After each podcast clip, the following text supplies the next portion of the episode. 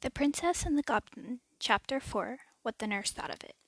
All books are found on the Project Gutenberg site in the public domain. Why, where can you have been, Princess? asked the nurse, taking her in her arms. It's very unkind of you to hide away so long. I began to be afraid. Here she checked herself. What were you afraid of, Nursey? asked the princess.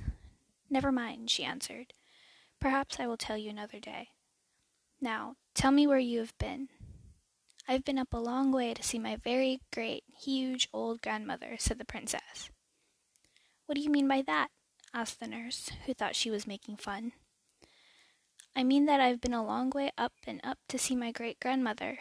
Ah, Nursey, you don't know what a beautiful mother of grandmothers I've got upstairs.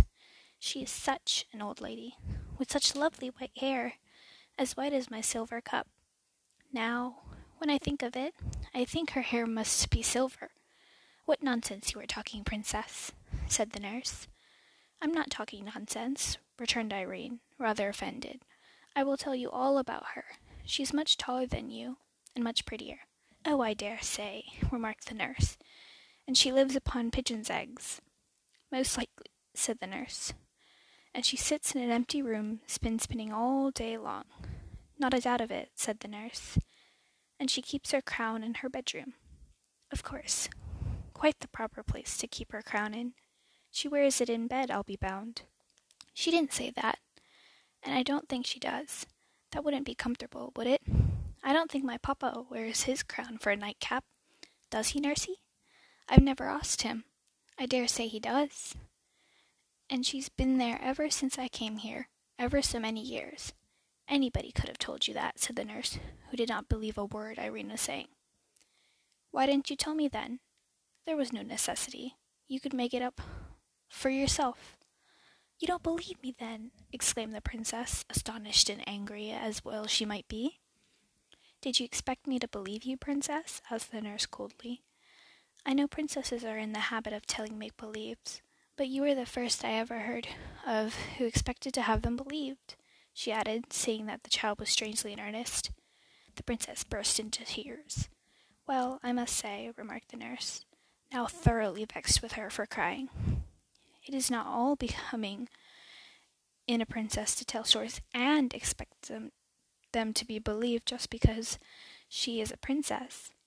But it's quite true, I tell you, Nursey. You've dreamt it then, child.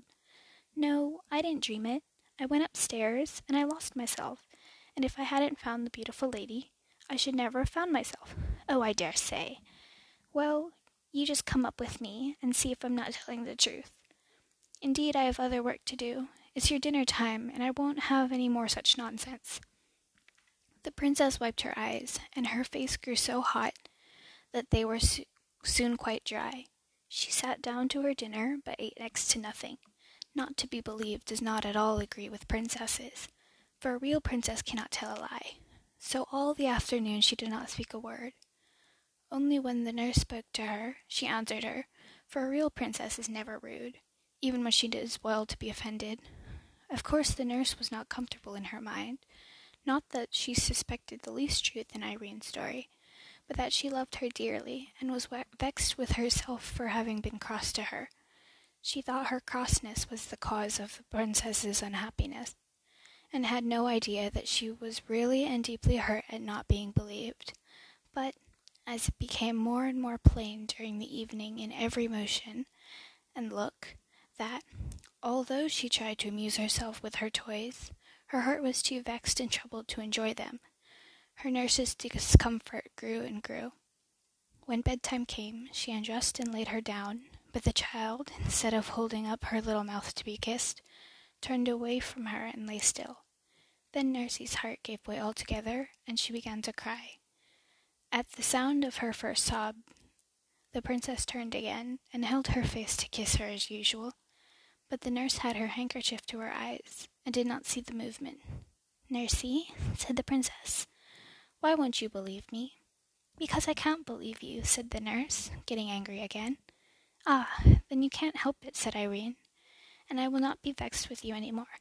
I will give you a kiss and go to sleep. You little angel, cried the nurse, and caught her out of bed, and walked about the room with her in her arms, kissing and hugging her. You will let me take you to see my dear old great big grandmother, won't you? said the princess, as she laid her down again. And you won't say I'm ugly any more, will you, princess? Nursey, I never said you were ugly. What can you mean? Well, if you didn't say it, you meant it. Indeed, I never did. You said I wasn't so pretty as that, as my beautiful grandmother. Yes, I did say that, and I say it again, for it's quite true. Then I do think you are unkind, said the nurse, and put her handkerchief to her eyes again. Nursey dear, everybody can't be as beautiful as every other body, you know. You are very nice looking, but if you had been as beautiful as my grandmother, bother your grandmother, said the nurse. Nurse, that's very rude. You are not fit to be spoken to till you can behave better. The princess turned away once more, and again the nurse was ashamed of herself. I'm sure I beg your pardon, princess, she said, though still in an offended tone. But the princess let the tone pass, and heeded only the words. You won't say it again, I'm sure, she answered, once more turning toward her nurse.